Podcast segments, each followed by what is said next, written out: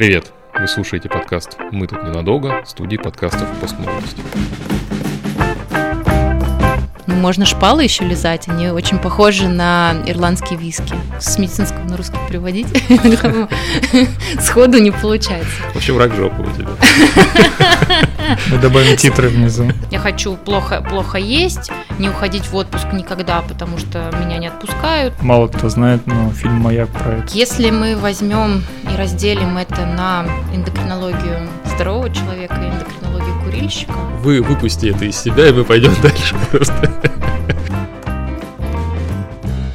Привет, меня зовут Инга, и я психолог. В этом году я делаю взрослый психологический лагерь в августе в Ярославле. Если хочешь с нами, поехали. Вся информация есть у нас в канале в Телеграме, канал Постмолодости. Будем ждать тебя. Этот выпуск получился слишком длинным, поэтому нам пришлось разбить его на две части. И сейчас вы услышите вторую часть. Нам тут в выпуске приходится говорить о наркотиках. Наркотики — это говно. Не надо их употреблять, вы все умрете. На психику как влияет э, гормональная вся вот эта вот штука? Ну, насколько это может повлиять на психику, что человек выглядел, ну вот, как психически нездоровый? Или вообще как-то на поведение влияет в целом? Ну, на самом деле есть, пожалуй, одно заболевание, которое, скорее всего, из-за которого все считают, что все проблемы с психикой, они связаны с гормонами. Это заболевание называется болезнь Грейвса, тиреотоксикоз. Если вот вы сейчас визуализируете м, портрет э, Надежды Крупской, Сложно. Возможно, она не очень симпатичная женщина Да. была, и не очень симпатичная она была именно из-за того, что она болела диффузным токсическим зобом, болезнью Грейвса, то, что раньше еще называлось базедовой Ой, я об этом болезнью. слышал, да. Да, да. Ну, очень, у, у нее просто, почему я про нее всегда рассказываю, что у нее очень типичный был внешний вид. В общем, э, это болезнь аутоиммунная, наше любимое слово. То есть иммунитет взбесился, ему почему-то не нравится, собственно, щитовидная железа. Она в результате, как правило, увеличивается, и в ней начинает производиться огромное количество гормонов щитовидной железы. Вот. А они э, действуют на все примерно органы.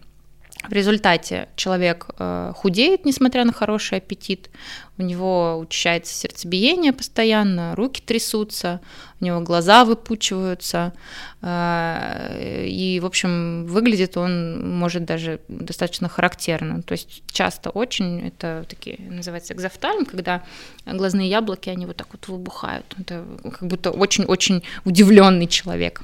Вот. Но только он не удивляется как-то в ответ на что-то, а просто всегда.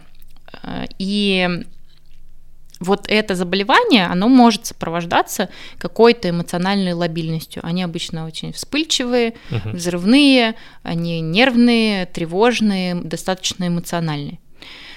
Когда мы корректируем это состояние, это хорошо лечится таблетками, мы Да. видим регрессию этого состояния. Ну, по-разному бывает, ну, не будем здесь уплывать в эту сторону.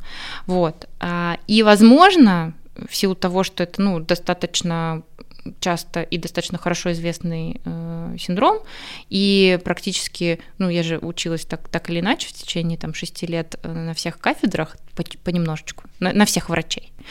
Э, И вот если мы м, посмотрим в любой специальности, обязательно найдется э, необходимость исключения тиреотоксикоза. Вот, вот болезнь Грейвса, в частности, как причина каких-то заболеваний других. Ну, чаще всего сердечно-сосудистых. Мгм. Вот. А, а та cool story, про которую Инга говорит, это, это вообще обожаю эту историю. Она действительно очень хорошо описывает вообще положение вещей. А, И почему не очень правильно сначала сдавать кучу анализов, а потом идти к врачу или там э, самолечением заниматься. В общем, история такая. Есть женщина прекрасная, 50 плюс. Она заболевает э, раком поджелудочной железы, ее оперируют, э, и она там в процессе своего лечения заболевает ковидом. Госпитализируется. А ковид, э, в общем-то, лечится при наличии дыхательной недостаточности, когда есть одышка, когда есть низкое содер- содержание кислорода в крови, лечится препаратом, который называется дексаметазон. Это такой тоже гормон, кстати, который э, похож очень на наш кортизол в надпочечниках, вырабатывающийся тот самый гормон стресса. Он помогает воспаление снимать. Вот. И э, побочным эффектом применения больших доз этого дексаметазона э, является повышение сахара. По сути дела, вторичный сахарный диабет развивается. А женщина исходно была, по всей видимости, предрасположена, плюс там много было химиопрепаратов. Ну, в общем, из больницы она выписывается с сахарным диабетом после ковида. Идет к эндокринологу, ей назначают инсулин, потому что там цифры были очень большие. Вот. И на фоне этого инсулина э, в какой-то прекрасный момент у нее каждое утро начинают случаться эпизоды из фильма «Изгоняющий дьявола». Э, я ну, думала, что это фигура речи, но сын, когда они приехали ко мне на прием, показывал мне видос. То есть выглядит это, ну, прям очень дико. Э, человек вообще не вдупляет, что происходит. Она не очень доступна к разговору. Она чего-то говорит, но это вообще оторвано от происходящей ситуации. А, ну, тот эпизод, который я видела, он был еще относительно такой, ну, так скажем, лайтовый, потому что периодически у нее там было с истериками, с катанием по полу, э, с выдергиванием там рук, ног, э, выгибанием конечностей. Представляешь, И... Андрей, такое вот увидеть вживую? Нет, не представляю. Уж что я в жизни только не видел. Ну да, честно говоря, вот я не знаю, как бы я отреагировала, если бы я увидела, особенно как бы, ну, если представить, что я там оторванный от медицины человек. Вот. И, в общем, дети в шоке, у нее очень хорошая семья, очень такая поддерживающая вот, они начинают э, срочно искать ей врачей, потому что вот, блин, там, наверное, эпилепсия, там, наверное, метастазы в головной мозг, там вообще что-то ужас, кошмар. Ну и психиатра, конечно, надо, потому что что-то у мамы, по-моему, кукушечка не алё. И так получается, что через каких-то там знакомых-знакомых э, находят, ловят в коридоре нашей клиники Антона Костина, нашего начальника психиатрической службы, и говорят, Антон Сергеевич, тут, в общем, какая-то жесть, у, у, у подруги мама там вообще сошла с ума, что делать? И Антон этот кейс скидывает э, в наш чатик. Вот, я читаю, и у меня закрадывается такое смутное сомнение, ну, как бы если человек сошел с ума, то, то наверное, он не может сходить с ума только по утрам. Ну, ну, как бы странненько. Если только на работу встаю. Ну, или так. Вот. А, и, в общем, у меня появляется идея, и, ну, я говорю, что давайте мы все-таки здесь как бы раз диабет у человека мы тут проверим, все ли адекватно по назначениям, и как бы отпустим. Все равно лишним не будет. Вот, и параллельно запишем к психиатру. Ну, чего. И, в общем, приходят ребята, э, вот эта женщина с сыном ко мне на прием, я начинаю их спрашивать, и оказывается, что у мамы по утрам все время сахар низкий что, в общем, по, по всей видимости, и по дневнику это подтверждается, что всю ночь она пребывает в той самой гипогликемии с низким сахаром. А в общем, на фоне гипогликемии у человека с диабетом могут э, значимо меняться вообще и психический статус, и его поведение. Э, и очень часто, например, людей с диабетом первого типа, когда у них случается гипо, они там могут куда-нибудь в сугроб свалиться, все думают, что пьяный. Ну, потому что человек правда может себя вести как пьяный там на остановочке прикорнуть, вот, все будут мимо ходить, такие, сколько можно бухать. А, вот, К сожалению, ну, это типично у нас, да. Да, да. Но вот так бывает. Угу. И мы, в общем, отменили инсулин, чуть-чуть скорректировали там по таблеткам. Вуаля, человек здоров. Вот мы с ней наверное, пару недель назад у нас, э, мы сейчас в онлайн формате с ней общаемся, в общем, мы с ней обсуждали э, текущую ситуацию, в общем, все неплохо. То есть, во всяком случае, вот этого нет. Угу. Там сейчас есть вопрос к лечению основного заболевания, есть э, депрессивная симптоматика, которая требует коррекции. Ну, как бы в целом Угу. Вот, вот конкретно эта задача была решена, и это очень крутой кейс, который ну, на самом деле показывает, как важно, прежде чем там человека загонять на какие-то исследования и каким-то смежным специалистам, надо просто хорошо собрать анамнез. Ну, то есть мы никаких анализов не сдавали, ничего. Мы вообще в ее жизни, по большому счету, ничего не поменяли. А получилось вот так. И прям я этой историей горжусь по-своему, потому что Ну, вот мне кажется, медицина, она вот так и должна строиться, что вот просто какое-то случайное стечение обстоятельств, ну, можно хорошее дело сделать. Очень рада, что так получилось, потому что, возможно, могли бы не сразу это распознать. Как доктор Хаус прям. Ну нет, ну все было намного, ну, намного, намного проще, но вот бывает и так. Бывает и так. И в подавляющем большинстве случаев решающее значение в тактике э, имеет не анализ, хорошо, правильно поговорить и уточнить детали. Практически всегда. Ну, то есть болезнь и вообще все состояния больше прослеживаются, потому как вот у пациента что-то происходило до, как, что происходит в процессе, вот да. поэтому проще понять, чем по каким-то анализам. Что конкретно он делает? Да, да, да. Сколько раз он меняет иголку на своей шприц-ручке? Эм, истек ли срок годности у его таблеток? Принимает ли он таблетки каждый день или только тогда, когда давление повышается? Принимает ли он свои препараты железа с едой или без еды? Принимает ли он вообще их или выплевывает, пряча за щеку? Ну, то есть есть нюансы, которые не очевидны. Угу. И иногда, когда мы не находим какой-то очевидной причины, иногда нужно просто поговорить хорошо. Я понимаю, что у врача в поликлинике нет на это ресурса. У меня сейчас этот ресурс есть, мне просто говорить со своей колокольни – я искренне желаю всем найти то место работы, в котором будет комфортно. Я считаю, что если что-то не получается, то нужно менять место работы. То есть, ну, хорошо работать в поликлинике мне очень нравилось до определенного момента, пока меня не загрузили бумажной работы больше, чем медицинской. И это безумно интересный пул пациентов, которого не будет ни в частной клинике, ни в стационаре.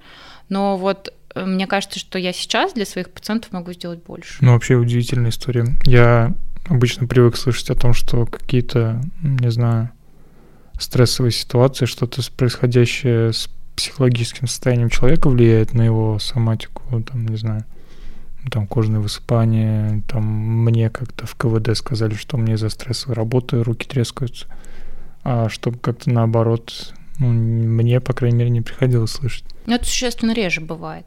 Э, скорее, какие-то стрессовые ситуации, они являются каким-то триггером, который может запускать, допустим, ту же самую болезнь Грейвс, проблемы с щитовидной железой, они могут запуститься в результате, допустим, интенсивного стресса, там, диабет первого типа mm. может запуститься. После, То есть там... человек должен быть в основном при, при как это, господи? Предрасположен. Предрасположен, да, да, спасибо. Да, да, да.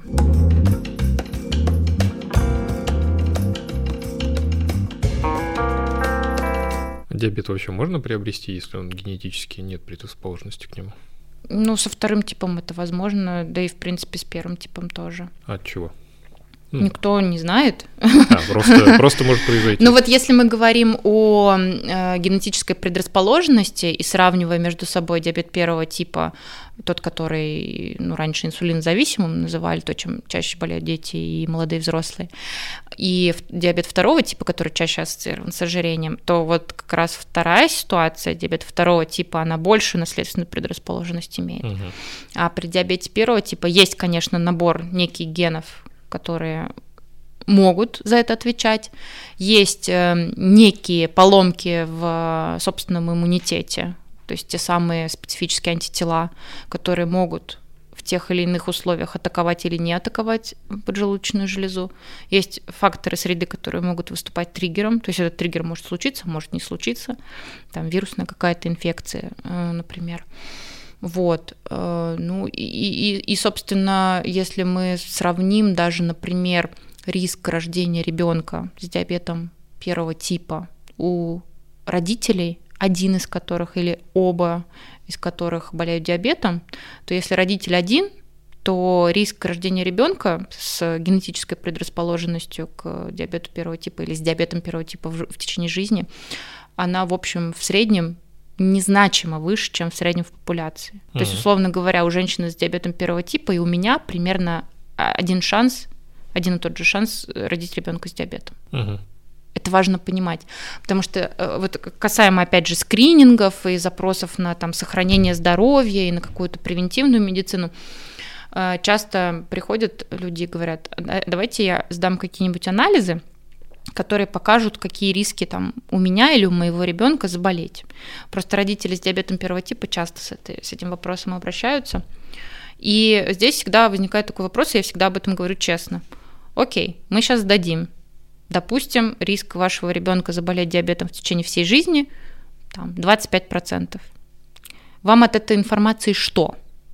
Вы как-то можете это предотвратить? У нас на сегодняшний день нет тех средств, которые мы можем превентивно заранее дать для того, чтобы этого никогда не случилось. У нас есть инструменты, которые можно вот рано в дебюте дать, которые сейчас очень большой прорыв в, это, в этой связи в науке, э, мы можем чуть-чуть затормозить этот процесс, мы можем продлить благоприятный момент, когда это там небольшие дозы инсулина или вообще нет еще потребности в инсулине. Вот. Но вот как-то заранее соломки подстелить, как ты говоришь, у нас на сегодняшний день нет возможности.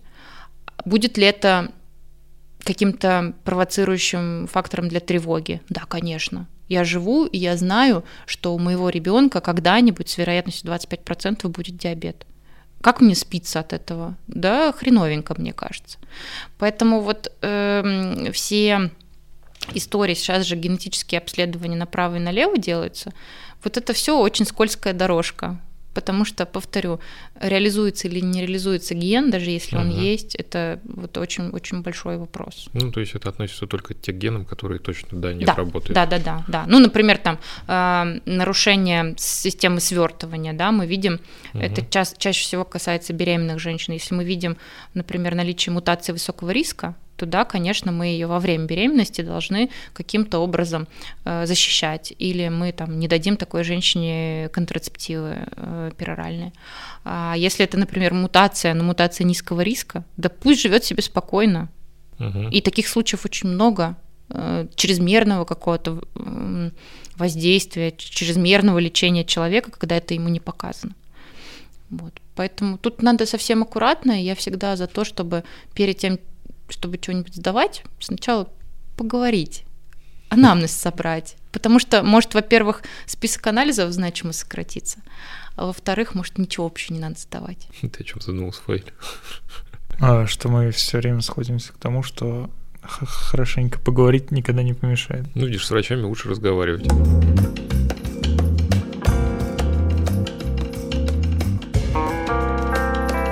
Что влияет вот уровень железа, как ты говорила, то, что железо принимает? Угу. Это, это к чему? Это вот как раз про анемию что-то? Это как раз про анемию, да. А, вообще удивительным образом почему-то анемия из сугубо такой очень банальной э, и хорошо э, решаемой проблемы терапевтической, она переползла вот в сферу эндокринологических проблем. Почему вдруг эндокринологи стали резко лечить анемию, мне не очень понятно. Да? Ну, видимо, потому что это все около вопросов красоты и усталости вертится, а вокруг красоты и усталости вертятся идеи э, нарушения гормонов, поэтому вдруг у нас все эндокринологи стали гематологами параллельно. Эм, есть тоже забавная история, очень ее люблю. Эм, если мы говорим вообще, в принципе, о запасах железа, мы их определяем с помощью показателя, который называется ферритин. Он, по сути дела, отражает э, запасы.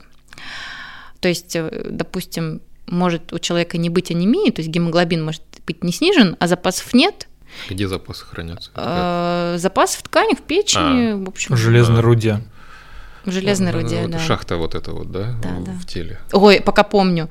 Э, одной моей подружке, когда она была беременной, в женской консультации предложили, ну, там у всех беременных всегда недостаточно железа, э, и ей предложили натыкать в яблоко гвозди, и потом эти яблоки есть, потому что гвозди богаты железом, и яблоки богаты железом. Да, мы в детстве тоже так делали. Вот. Ели же гвозди? Ну, нет, в смысле, врач говорил так же, да. Да. Есть, ну, ладно. ну, то есть это, видимо, какая-то теория, разносимая по городам и весям. Ну, все, все логично. Не хватает железа, ешь железо. Ну, сложно с этим поспорить. Подожди, да. ты же не ешь железо, ты ешь э, яблоки, в которых было железо. Если бы ты съел прям с гвоздями ну, ел. это что-то на уровне этого. Окей. Ну, можно шпалы еще лизать, они очень похожи на ирландские виски по вкусу. Есть вот лафройк, например, его когда пьешь, это вот реально у меня ассоциируется, как будто шпалы лизнул. Интересно. Можно дегустацию Я, я, я в детстве только монетки подкладывал под поезда на рельсах, но, но ни разу не лизнул эту рельсу, да. У меня, видишь, Хотя у меня есть вот это вот э, воспоминание запаха рельс какое-то. Вот, вот. Особенное, да. Вот, вот. А, так вот, ферритин. А, сейчас вокруг уровня ферритина, просто если там Инстаграм открыть, это просто вообще самое важное существо, существо вещество э, в жизни, особенно женщин, вообще человека, и вообще нужно его там срочно поднимать капельницами какими-нибудь.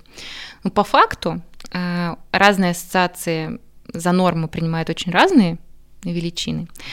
В среднем большая часть из них согласна, что 30 ок. То есть вот если больше 30, то, скорее всего, проблема не в дефиците железа. Если меньше 30, то можно полечить и посмотреть, что как там будет. Вот. А, и Дальше мы читаем, допустим, представителей превентивной медицины и э, а, а, адептов железотерапии, и там начинаются всякие авторские формулы, там возраст минус вес э, плюс там не знаю фаза луны еще чего-нибудь и вот это вот уровень ферритина. Или уровень ферритина должен быть там больше 100 или больше 70 ну, в общем мнения экспертов разошлись. Но доподлинно известно откуда взялась цифра 70 и это всегда рассказываю пациентам на приеме потому что это очень смешно. В общем было исследование маленькое то ли в Англии, то ли в Америке. Тут я уже немножко могу косячить. В общем, а, там изучали, как влияют добавки с железом на выпадение волос. И, значит, в одной группе, которым там давали железо, э, было 18 человек, а в другой группе, э, которым не давали железо, было 15 человек. Ну, то есть, как вы понимаете, все же там примерно понимают э, масштабы исследований рандомизированных, да, какие они должны быть. В общем, это маловато. А, так вот, там, значит, этих несчастных э, э, выпадальщиков волос кормили железом, других не кормили железом, и дальше смотрели, как это коррелировало с уровнем ферритина.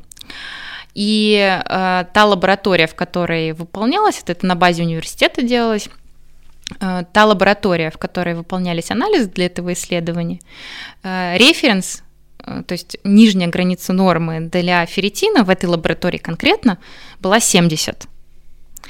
И, по сути дела, рассматривалась ситуация, когда было больше 70, просто потому что это была нижняя, была нижняя граница референса. Почему так? Ну, черт его знает. Просто вот такой анализатор, просто так в инструкции написано. Это может быть ну, не обосновано какими-то э, высшими теориями или там какой-нибудь очень сложной биохимией или под физиологией. Просто вот эта цифра взялась из очень маленького и такого с очень сомнительной доказательностью uh-huh. исследования, э, просто в котором технически эта цифра была зафиксирована, просто она там была прописана. И э, вот отсюда возникает вопрос, откуда все остальные нормы, вот в большинстве исследований, на которые там могут ссылаться люди, берется. Вот это всегда лучше прояснять, лучше не опираться на то, что написал там блогер в Инстаграме или то, что э, уважаемый человек несет с трибуны. Ну и в том числе то, что, например, я несу с трибуны, тоже иногда стоит проверить, потому ага. что я иногда перепроверяю свои лекции, и оказывается, у меня там где-нибудь там столбцы местами перепутанные, мне никто об этом не сказал, там в процессе все фоткали. Я думаю, вот эти фотки сейчас где-то пересылаются из чата в чат, например, и такие ржут, о, Соловьев какую-то херню написал. Вот. А, поэтому у нас есть беспрецедентная возможность всегда все прояснять. У нас есть доступ к, по сути дела, любому исследованию, любой статье, мы ее даже, в принципе, ну, это, может, это там плохо или неплохо, но даже не всегда ее надо покупать, потому что у нас есть Sci-Hub всегда мне кажется, что если кто-то что-то постулирует как непреложную истину, это всегда можно открыть и прочитать. А если человек не может сослаться на что-то, возможно, это его э, ум заключение. Uh-huh. Ну, оно у него может быть одно, у меня может быть другое. Это жизнь, это нормально. Вот. Э, поэтому я всегда говорю, что если человек, пациент, хочет что-то делать, если это не угрожает его жизни, да пусть он делает, что хочет. Пусть он какие хочет там референсы соблюдает, какие хочет БАДы ест, если я понимаю, что это для него безопасно. Если он считает, что это улучшает его качество жизни. Главное, чтобы он основное делал, а не замещал этими попытками лечения ну, как бы фундаментальные нарушения в своем организме.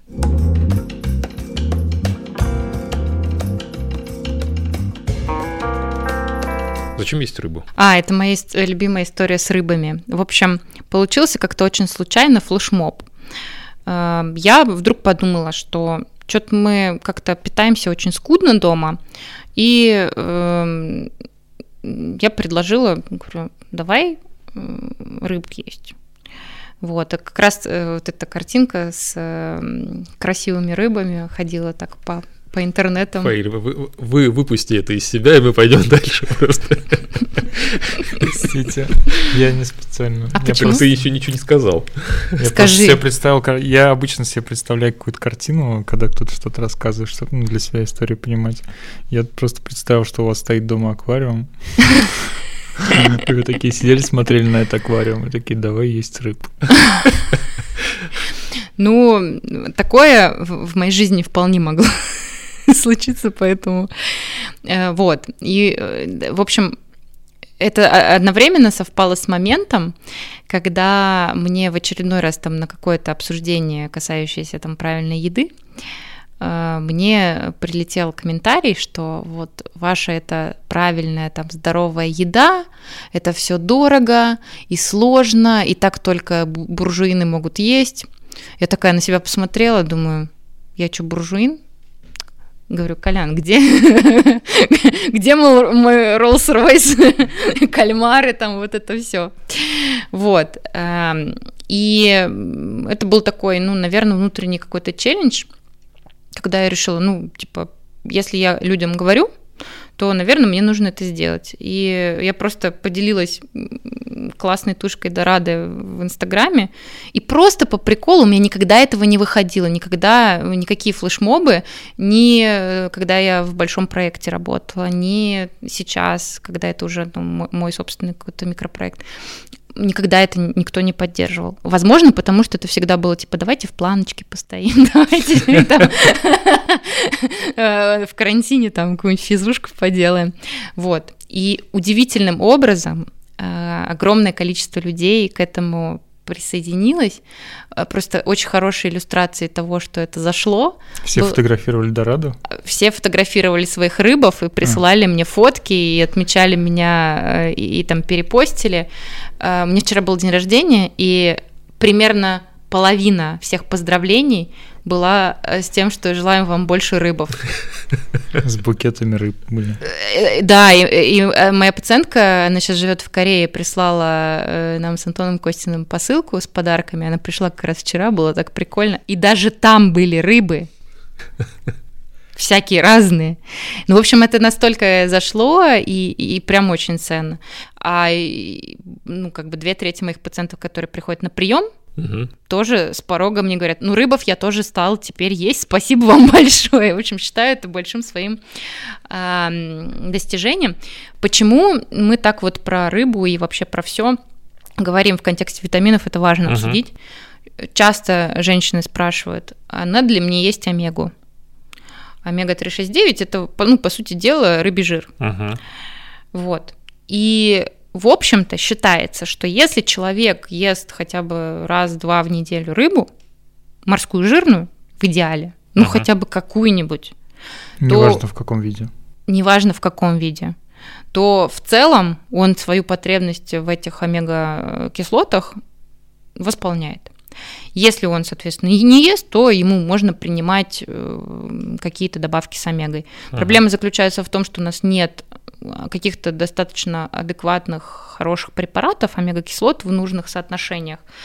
А, вот все, все любители назначать омегу не по делу, они любят очень спекулировать на исследовании Reduced. Оно было, если не ошибаюсь, это, наверное, год 18-19, ну, может быть, около того.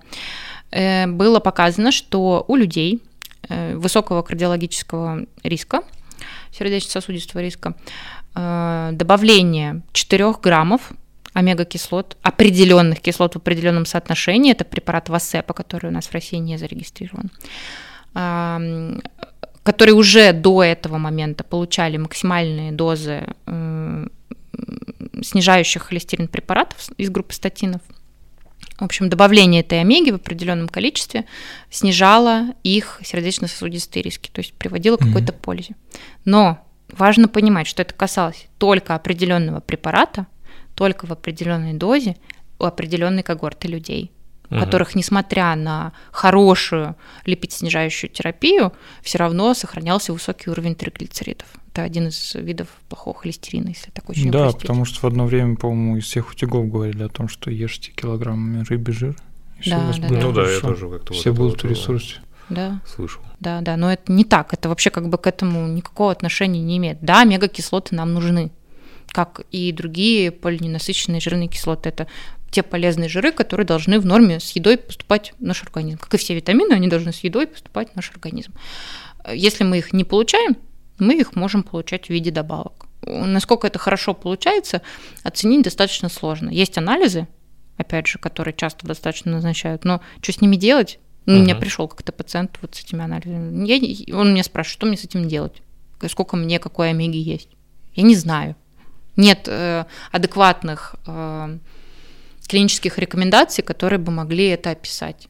Мгм. Вот. Если человек весит 150 килограммов, он физически малоактивен, и э, в его еде превалирует майонез, от того, что он нормализует омега-индекс с помощью каких-нибудь комбинаций БАДов, вряд ли его здоровье улучшится, даже если этот омега-индекс улучшится. А майонез это фигура речи или это что-то конкретное? Э, Ну, просто считается, что если мы говорим... Продукт такой в пакете. Я понимаю, да. Нет, просто когда нам нужно привести э, пациенту какой-то пример, э, то есть у нас как в наших клинических рекомендациях написано исключите трансжиры. Если я скажу человеку или напишу в заключении исключи трансжиры, он такой посмотрит, что? Не знаю, я э, там жирное не ем. Обычно вот так выглядит Мгм. разговор.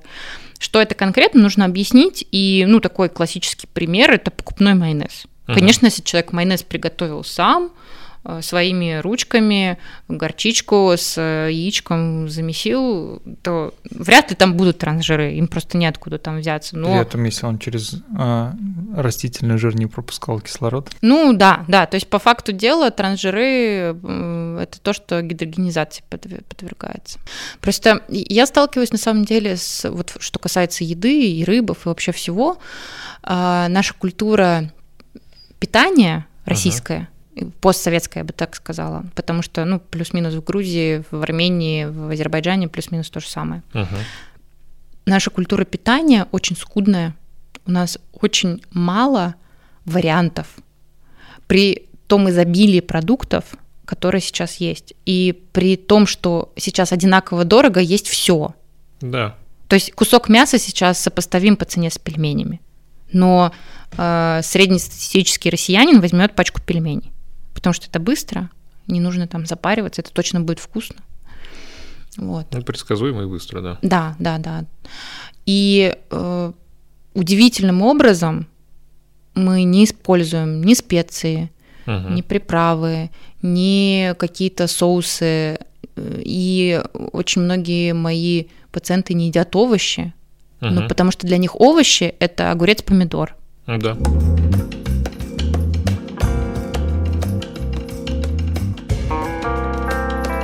История с этими, господи, с омега. Мгм. С омега напомнил историю про фтор, тоже какая-то такая, сколько копий об этом сломано. Мгм. Сначала фторировали воду, а потом перестали фторировать воду. Сначала говорили, что это нужно, а потом сказали, что не нужно, а потом а оказалось, что нужно, нужно только тем, у кого нету ди- э, проблем со фтором. Да, и даже сейчас до сих пор есть сплат, который везде пишет на своих зубных пастах, о том, что у нас нет фтора, там только ну, без содержания фтора. А есть остальные, в которых жирным прям составом Мгм. выделяют, что у них минимум там 1400 ppm. Я вот про фтор только в контексте зубной пасты слышал. И то, мне кажется, в детстве в каком-то чуть ли не мультике э, или ре- рекламном Раньше была, ролике. да, проблема о том, что типа думали, что если мы будем сейчас всю воду фторировать, Ага. то исчезнет проблема с фторидом, фто- фтороз, Флюорозом. флюороз. Мгм. А это что? А это когда зубы, э, там, где они к десне прилежат, становятся такими темными, некрасивыми. А, я думал, это что-то как-то называется по-другому, ладно. Ну, в общем, есть такая ага. тема. Посмотри картинки. Ну, так себе выглядит. Но я бы не сказала, что это какая-то прям супермассовая проблема была. Угу. Возможно, она в каких-то регионах была большой проблемой. Угу. Ну, как с йодом, да. На крайнем севере это прям критичная проблема. Угу. А Если... почему, кстати? Почему север такой йода это дефицитный. С, с особенностью питания ага. Что дефицит всего. Да, там дефицит всего, ага. и воды в том числе всего. А, ну, просто если мы посмотрим, например, на карту Всемирной организации здравоохранения, э, какие регионы мира являются uh-huh. То там есть такой фиолетовый цвет, это типа задница, uh-huh. все, дефицит. Так вот, вся наша огромная страна, она вся фиолетовая. Ну ты же понимаешь, что как бы... Ну, нас же не везде север. Э, во-первых, у нас не везде север, во-вторых, у нас очень разные климатические зоны, да. очень разное питание в разных регионах, поэтому, в общем, мы перебили историю с да. фтором, прости. Да, а потом выяснилось, что если все будут пользоваться водой со фтором, то тоже какие-то проблемы у некоторых людей возникают.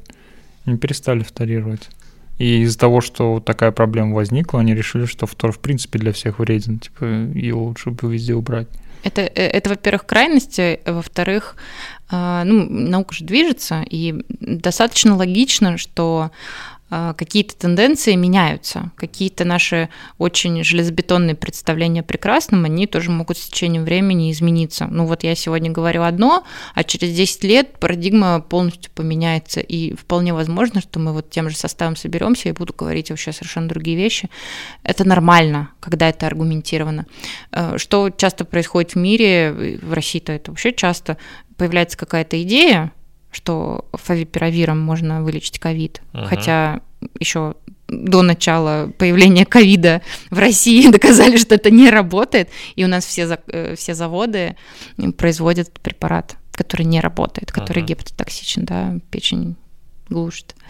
Вот. То есть, э, ну, все зависит от того, кто принимает решение, насколько этот человек сведущ в проблеме, или он, ну, как бы здесь одержим сейчас э, в этот момент времени какой-то идеей, ага. и вот сейчас горит, а через там месяц будет гореть что-то другое. Ну, вот в рамках общественного здоровья, э, к сожалению, так часто бывает. Вот. Да, хорошо, если обновляют данные, плохо, если не обновляют. Ну, понимаешь, тут еще же вопрос в чем?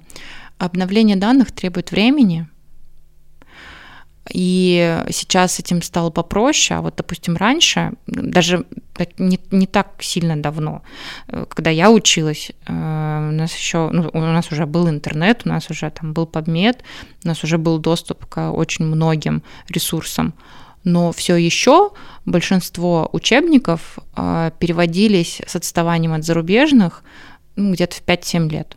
Uh-huh. То есть мы получали актуальную информацию на русском языке с задержкой э, очень большой. Да, и это в сфере, где эта задержка может быть критичная. Да, то uh-huh. есть э, до нас доходят некоторые веяния э, ну, с очень-очень-очень большой и очень критично важной задержкой в тех сферах, типа эндокринологии, где за один год может выйти 5 классов, новых классов препаратов. У нас был год, мне кажется, это был где-то, может быть, там 15 э, когда у нас в течение одного достаточно короткого промежутка времени не то, что новый препарат одной группы, у нас для лечения диабета появилось одновременно несколько препаратов в нескольких разных группах. И это был просто фурор. То есть у нас вообще парадигма э, лечения диабета поменялась. То есть раньше у нас, условно говоря, там 2-3 класса было, и во главе всего инсулин, uh-huh. а сто лет назад только инсулин. А сейчас вот это, это просто арсенал, ну, такой, покруче, чем у Джеймса Бонда, и мы можем под каждого пациента это индивидуально подобрать. И это случилось за короткий промежуток времени. Представляете, если бы у меня не было доступа там, к апдейту, к какой-то актуальной информации, если бы я, например, как большинство эндокринологов в нашей стране, не владела английским языком, я не могла бы читать в первоисточнике. Uh-huh. То есть я вынуждена ждать, когда кто-то переведет не уверена, что адекватно, потому что это тоже имеет значение, или что я перевезу э, э, откуда-то из Конгресса, uh-huh. да, но я же все равно это передам под призмой своего восприятия. Ну да. И как бы акценты будут расставлены каким-то образом. Поэтому, да, вот в медицине есть такая проблема. А если мы хотим какую-то проблему э, раскрутить до уровня общественного здоровья, то мы еще должны медицинскую часть перевести на человеческий язык для людей, обладающих властью. У которых, решения, да. Да, принимающих решения, которые вообще другими категориями мыслят. И которые считают деньги, которые мы не считаем. Угу страховые компании, опять же, те же самые. То есть я могу сколько угодно приним, понимать, как нужно лечить, но если я работаю в системе там, обязательного э, медицинского страхования, то я должна играть по правилам угу. обязательного медицинского страхования. Если у меня ДМСный прием в частной клинике, то, опять же, как бы я ни считала, что там правильно или неправильно, я должна писать карты определенным образом, делать определенные назначения и обосновывать их. Вот, ну, к сожалению, это так. И понятно, почему это так, потому что я не плачу за свои назначения. За мои назначения платит либо пациент, либо страховая компания. Ну, который платит пациент или его работодатель, что да. то же самое. Ну, как бы да, да, да. Но все равно это не просто вот какой-то угу. сферический вакуум, да. То есть да. Э, за, за каждое мое слово кто-то должен заплатить. Почему страховая компания должна заплатить ну, на всякий случай, потому что мы хотим посмотреть все гормоны или там все витамины. Угу. Про витамин D ты спросил. Да. И вообще э, в целом про витамины, а непонятно, кто этим должен заниматься. В, мо- в моем понимании это вот, ну, там, GP, да, врач общей практики или терапевт. Я называю это врач по левой пятке. Когда, когда кто-то очень-очень узкий, и... Да, я прочитал, что есть диабетология теперь выделена из эндокринологии. А, ну, она была выделена, у нас даже была такая специальность, сейчас ее нет. То есть mm. сейчас в России диабетологии как специальности нет. А, ну, тут есть организационные сложности. На самом деле, как бы диабетологии как э, специальности не существовало по факту. То есть диабетологи такими же эндокринологами были и точно так же работали. Э, собственно, поэтому, по всей видимости, отменили э, вот эту подготовку именно по диабетологии. А, в общем, нет витаминолога. Ну, есть вот там, типа, нутрициолог это называется, а, который непонятно, то ли врач, то ли бухгалтер, то ли, то ли ну, биологически активная добавка. Вообще непонятно. Ну, то есть, блин, это если человек обращается к нутрициологу, нужно очень хорошо проверять, какое, какое образование у человека, кто он, что он, потому что, ну, правда, угу. это та специальность, которая не подразумевает медицинского образования. И отсюда вытекающие многие проблемы. Ну, не всегда, к счастью, но 99%. Вот. А, так что, э, в общем-то, по поводу витаминов, в моем понимании, ну, то есть вообще по питанию базовому какому-то, э, не осложненному там диабетом или расстройством пищевого поведения, ну, по идее, этим должен заниматься терапевт. Обычный. Да. Угу. Ну, то есть вообще в моем понимании э, большинство проблем, с, которым, с которой может столкнуться человек, должны решаться терапевтом. Ну, в принципе, должен быть один врач, к которому можно пойти и спросить, да, что да. не так. Ну, или, по крайней мере, прояснить какую-то ситуацию. Надо стараться жить так, чтобы единственный врач, к которому ты обращался, был терапевт. А я думал, патологоанатом. Лучше жить так, чтобы врачи вообще не нужны были, я бы сказала.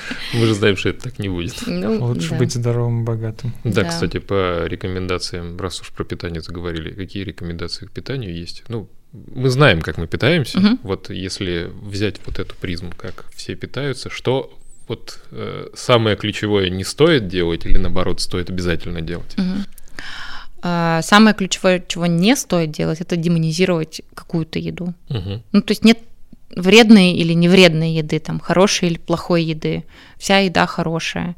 И в рационе нашем должна присутствовать та еда, от которой нам классно. Потому что еда, в общем-то, самый простой способ получения удовольствия. И уж было бы очень странно отказывать себе в этом. Другое дело, что нужно не жестить и как бы искать еще другие ресурсы, э, справляться со стрессом и получать удовольствие. Это первое. А второе, она должна быть разнообразной. Она должна включать в себя все-все-все-все-все группы продуктов и разные. Почему вот история с огурцом помидором, она мне не нравится? Потому что это скучно. Я бы умерла есть один огуречно-помидорный салат. Я, так, кстати, пока не переехала от родителей, вот у нас так и было. То есть у нас всегда вечером были огурцы-помидоры, какой-то гарнир и что-то там наггетсов каких-нибудь там или пельменей пожарим. Вот. На каком-то этапе прям тошно стало, прям скукотища. Мгм. Ну, то есть максимум, что, чем мы могли разнообразить свой рацион, это заправить масличком или заправить мазиком, иногда сметанкой. Вот. А сметанка, она плохо стоит открытая, поэтому вот чаще все-таки как бы масличком. А, Вот, то есть она должна быть разнообразной, и здесь вот тот ориентир, который часто приводится в профессиональной литературе, он пришел, пришел к нам из даже-диеты, которая была придумана для людей с высоким давлением. Мы должны съедать в день 5 порций овощей и фруктов, не меньше. Сколько порций? 5 порций. Порция, ну, порция там это одно яблоко, например. Пять яблок.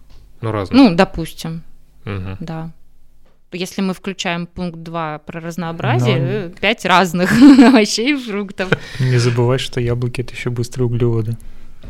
Ну, железо. относительно, относительно. А если с гвоздями, то это очень полезный углевод. Вот интересно, яблоко с гвоздями и яблоко без гвоздей сойдет за разные. Кстати, вариант. Или с разными гвоздями. Вот. а, Должны быть обязательно продукты э, животного происхождения. То Это, есть в смысле, молоко, яйца, мясо. молоко, яйца, мясо, рыба. Ага. Вот. То есть, ну, источник белка должен быть. Э, Должен быть э, обязательно источник углеводов, причем их должно быть немало, потому что углеводы самый простой способ получения энергии. То есть Ага. вот сегодня буквально с пациенткой мы на приеме обсуждали. Он говорит, вот я же ем много жиров, достаточно энергии. Я говорю, да классно, но для того, чтобы одну молекулу жира расщепить, нужно энергии больше, чем на одну молекулу углеводов. Вы лишаете, она не ест ну, вообще углевод совсем, никакие. Э, Для того, чтобы обеспечить даже базовые потребности организма, энергии просто не хватает. Зачем такому телу худеть? Все, ледниковый период. Еды скоро не станет совсем. Мы должны не тратить энергию, а запасать ее. Вот и все. То есть, на самом деле, вот в эволюционном плане мы же прекрасно устроены. Эм, Женщина, например, интенсивно занимается спортом, э, ест очень мало, худеет сильно, у нее выключается менструальная функция. Нет месячных полгода.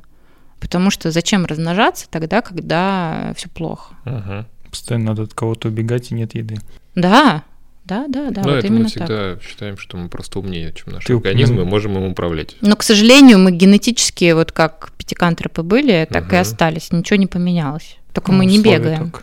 Да, ну поменя... поменялись декорации, поменялись условия, в Ну да. которых мы живем. А мы не двигаемся и постоянно едим. И вообще, в принципе, вот по соотношению того, э, как ну, сколько чего надо, я Мгм. не люблю в граммах. Мне всегда, когда пациенты, особенно это э, те ребята, которые в IT работают, они обычно очень четкие рекомендации просят. А у меня прям меня начинает бомбить, потому что ну, я в свою жизнь не могу этого внедрить, и поэтому мой мозг отказывается. У меня такая вот сразу эта обезьянка с э, тарелочкой в голове, которая, ну, блин, я, да, я не скажу, сколько процентов там должны быть белки. Я могу это, я знаю, где это посмотреть, я могу это открыть, написать, да, ну вот как бы я не оперирую такими инструментами. А, Если мы хотим примерно э, прикинуть, то мы можем ориентироваться на концепцию, которая была придумана, я не знаю, сколько десятков лет назад, может, 50, может, больше. Это концепция гарвардской тарелки. А, Половина тарелки, тарелка 22-25 сантиметров, половина тарелки – это овощи, не крахмал содержащие.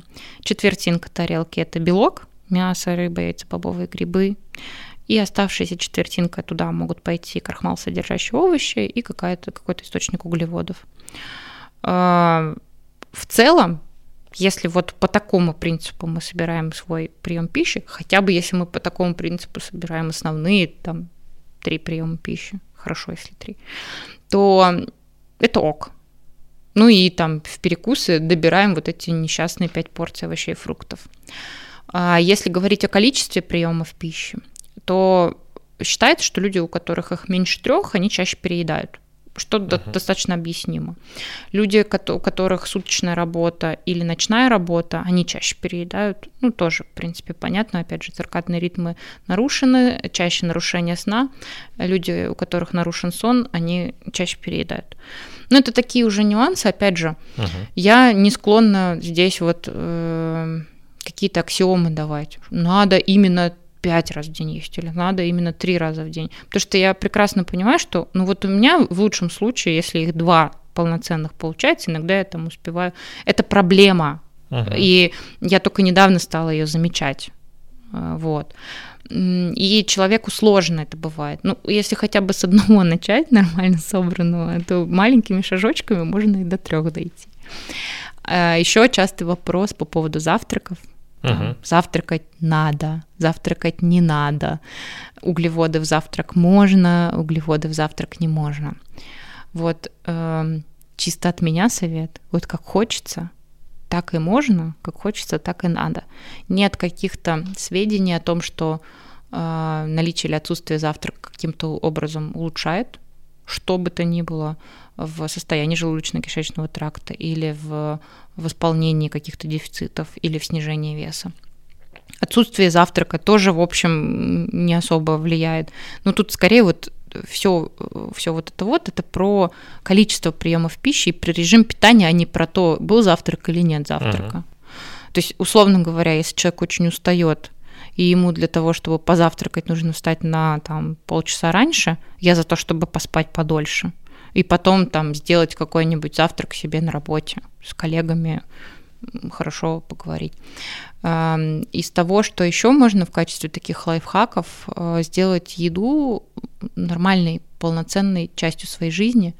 То есть вот еда на ходу – это всегда не очень. Еда за просмотром сериальчика – это тоже не очень. То есть сядь спокойно, потрать 15 минут на то, чтобы съесть, смакануть, uh-huh. съесть с удовольствием вот эту вот прекрасную что-нибудь и э, почувствовать, я сейчас голоден, я наелся, я не наелся. Потому что когда мы это делаем между делом, когда у нас еда становится не важным компонентом нашей жизни, конечно, мы не заметим, чего мы съели, когда мы съели, как это влияло на наше самочувствие. Э, Еще одна причина, кстати, частой усталости – это недоедание. Угу. Ну, недоедание, а следом за ним циклом переедания.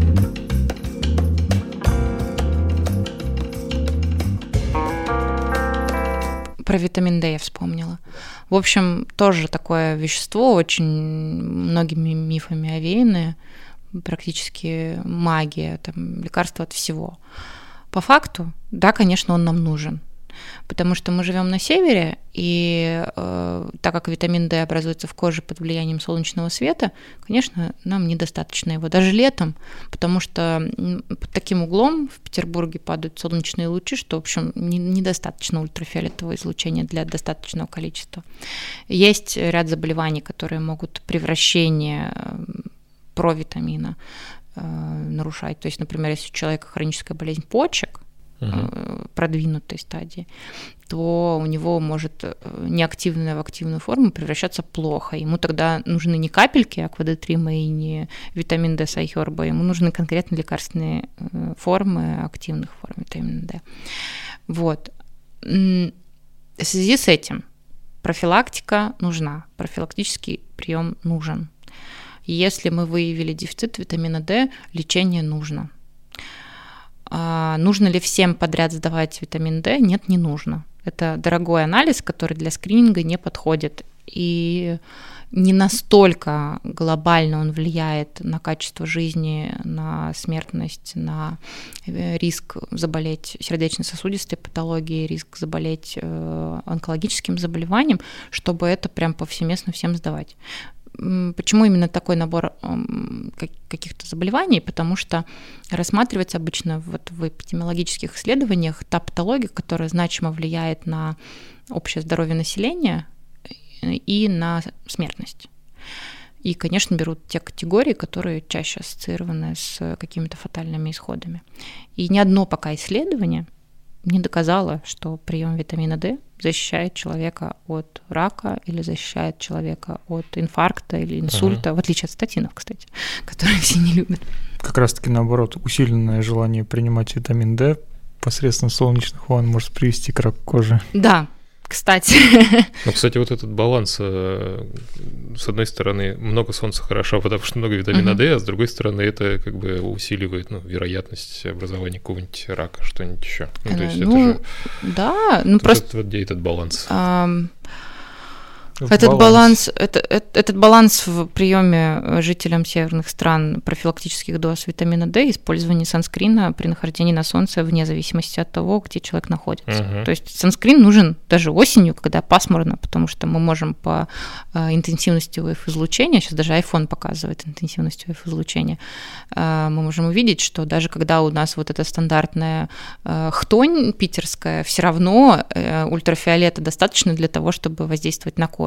Мгм. А это старение, это как раз про красоту, это э, высокий риск меланомы, и загорать на пляже для того, чтобы получить достаточную дозу витамина D, это та тактика, с которой ни один вменяемый дерматолог никогда не согласится. Э, Этот риск меланомы того не стоит, потому что он гораздо выше, чем э, польза.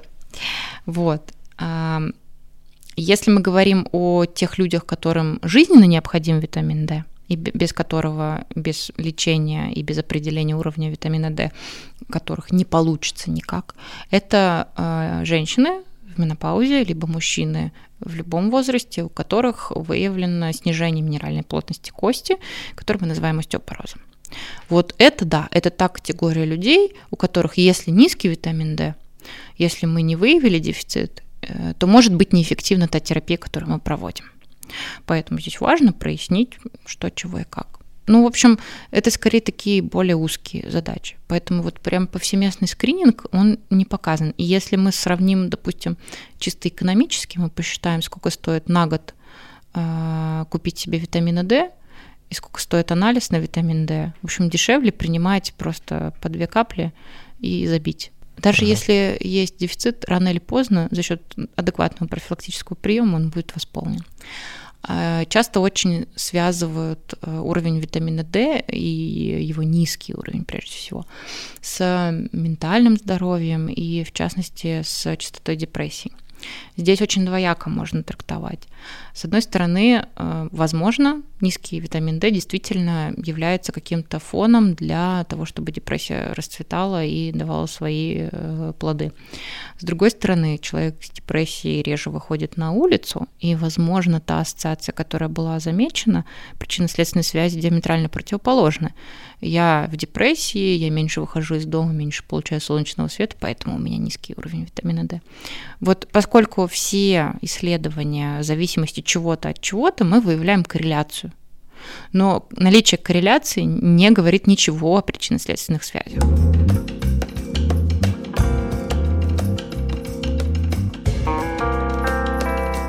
Ну, возвращаясь тогда к началу.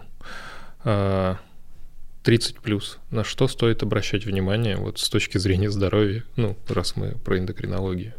Что является таким триггером, когда точно стоит вот хотя бы сходить к врачу? Ну, кроме того, что вообще полезно ходить к врачу. Да не полезно ходить к врачу. Отлично, хорошо. э, э, Вот от, от них одни болезни. Ну, во-первых, да, во-вторых, э, очень часто, ну, получается, вот то, с чего мы начинали, все те истории, э, с которых мы начинали, ну, тебе кажется, что тебе к этому врачу, ну, ты попал не туда, а тот врач тебя начинает, в общем, вот так Мгм. вот кругами гонять.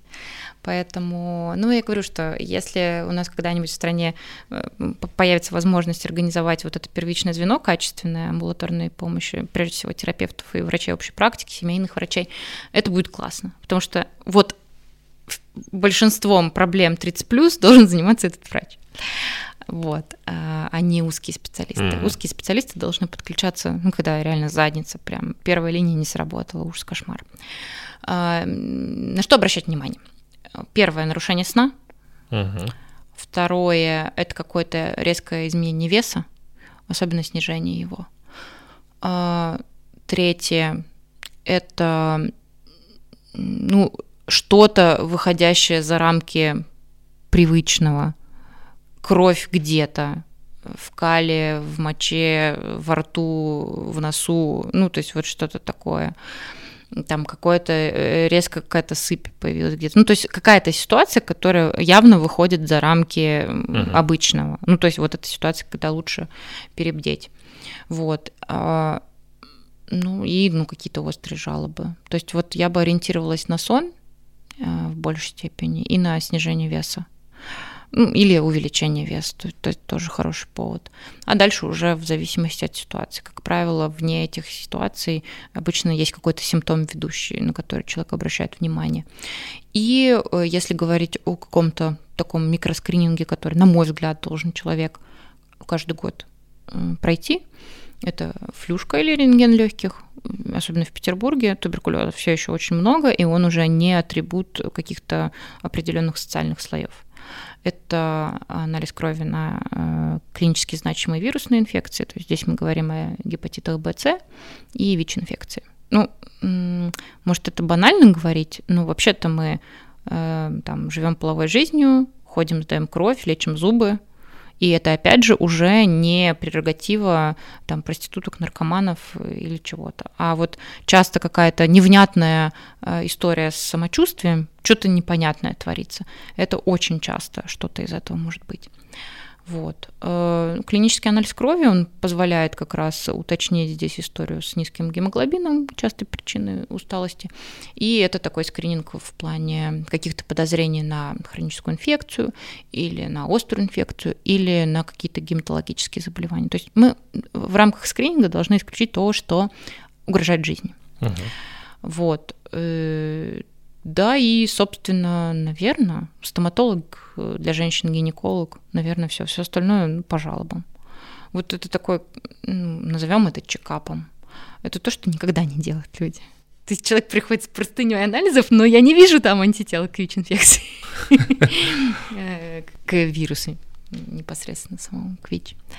Вот. Это, ну, как бы смешно, но на самом деле вообще не смешно. Вот. Э, из того, что еще рекомендую, найти свои синенькие книжечки о вакцинации и вспомнить о том, что с наступлением 18-летия, с окончанием школы история вакцинационная не заканчивается. Она существенно менее насыщенная, чем детская, но вообще-то говоря, можно еще много чего хорошего для себя сделать. Прививаться сезон от гриппа, там, проверить, э, чего по ковиду, сделать ревакцинацию, если уже подошло время. Э, в Петербурге и Ленинградской области, особенно для любителей по паркам погулять, на травке поваляться, в кустиках там позалипать клещевой энцефалит обязательно. Вот. Э, ну, как бы гепатит Б тоже можно привиться, здесь себя защитить полноценно совершенно. И раз в 10 лет ревакцинация дифтерии столбняк тоже обязательно. Можно сочетать с коклюшным компонентом, особенно если в окружении есть дети. Для меня было открытием, когда я на работу пошел в 20 с чем-то, что мне нужно прививки делать. Во-во. Ну, это правда, у нас нет культуры слежения да. за этим, то есть даже для медицинских работников это не всегда очевидная история, но там хотя бы там есть э, врач-эпидемиолог, который всех стращает и начинает долбать, потому что за это большие штрафы учреждению. А вообще, как бы обычно после школы все как, как, как отрезало.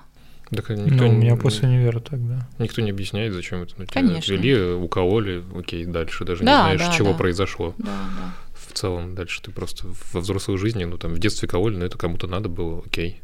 Ну да. Тебя же не спрашивают об этом. Ну, кстати, запрос на составление планов вакцинации сейчас тоже есть, особенно вот среди э, людей 30-40 лет. Угу которые решили, а что-то вот, может быть, надо. Ну, просто сейчас много очень... Напомнили про вакцины. Да, очень много научпопа качественного, годного на эту тему, плюс в контексте коронавирусных всех этих uh-huh. историй э, эта тема стала обсуждаться хотя бы.